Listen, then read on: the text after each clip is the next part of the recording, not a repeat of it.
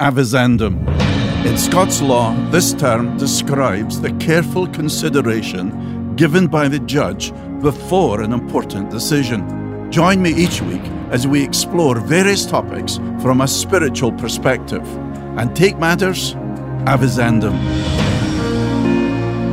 I remember our son Christopher coming home one day when he was in middle school, and in reply to my question, How was school today? he replied, I'm stressed. A middle schooler stressed? How could he be stressed? What could he be stressed about? When I was that age, I couldn't remember being stressed. I never remember hearing people being stressed. I did hear of people sometimes having high blood pressure and older adults talking of worry, but as a young teenager, that wasn't part of my vocabulary. Soon after, Christopher gave me a keyring which said, Reality is the leading cause of stress. His point was that when facing the real world, it is hard not to feel stressed. We're a very anxious, very stressed society, and our stress is dramatically accelerating. Children and students are reporting high rates of anxiety, depression, self harm, and even suicide. Yes, there's a lot of stress and anxiety. So here we are in this wonderful country of the United States, the great consumer society.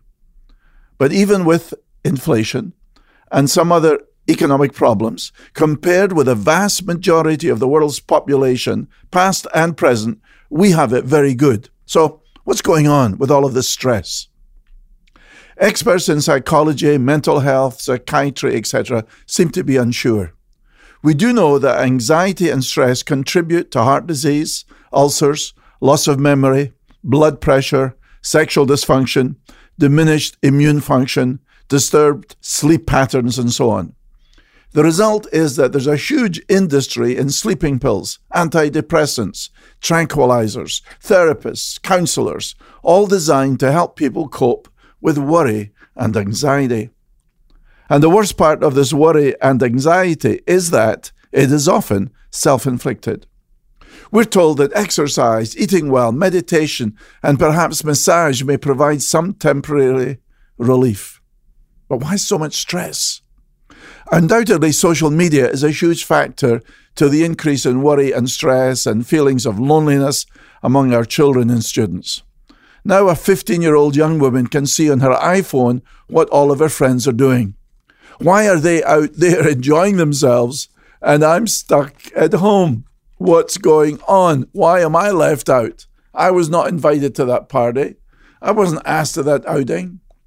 And so these feelings of isolation, these feelings of loneliness, which are so prevalent, can easily turn into despair, anxiety, and even clinical depression. But this is a time when the Church of Jesus Christ should flourish in reaching out to help people with their stress and anxiety. God gives us the church, this new community of believers. He instructs us to bear one another's burdens and so fulfill the law of Christ. Why the crisis of loneliness when there's a multitude of churches in our nation? The pandemic certainly increased the isolation, the anxiety, the despair.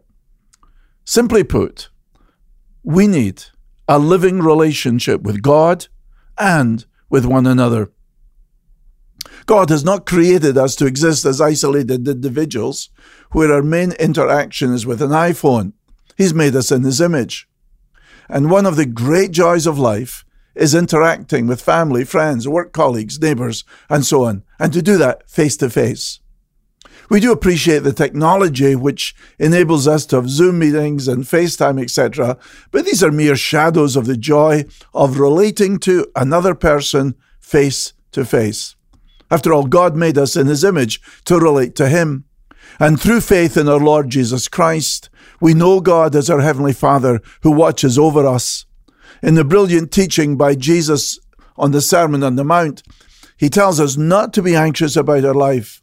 Worrying produces absolutely nothing. But rather, if we seek first the kingdom of God and his righteousness, we can claim the promise that our Heavenly Father will provide all of our needs. An understanding of this creates peace, creates a sense of thankfulness. My life is in the hands of God. This doesn't mean that life is necessarily easy or comfortable all the time, but it does mean that God is in charge and I'm not. And my Heavenly Father can be trusted. I'm to take all of my worries, feverish anxieties, and cares to the Lord in prayer. I'm to trust Him, and in this way experience a peace which passes all understanding. Several years ago, I was walking along the beautiful beach at Wrightsville in North Carolina and saw a little toddler by the sea. One of his little chubby hands was in the hand of his father, who was a very powerfully built young man. The wee boy's other hand was in his mother's hand. She had a very sweet and loving face. They were obviously delighted to be at the beach and were enjoying leading their son into the ocean, probably for the first time. It was a delightful picture until I looked at the wee fellow's face. His lip was trembling. His face was puckered. He was about to cry. He wasn't looking at his strong father. He wasn't looking at his very loving mother.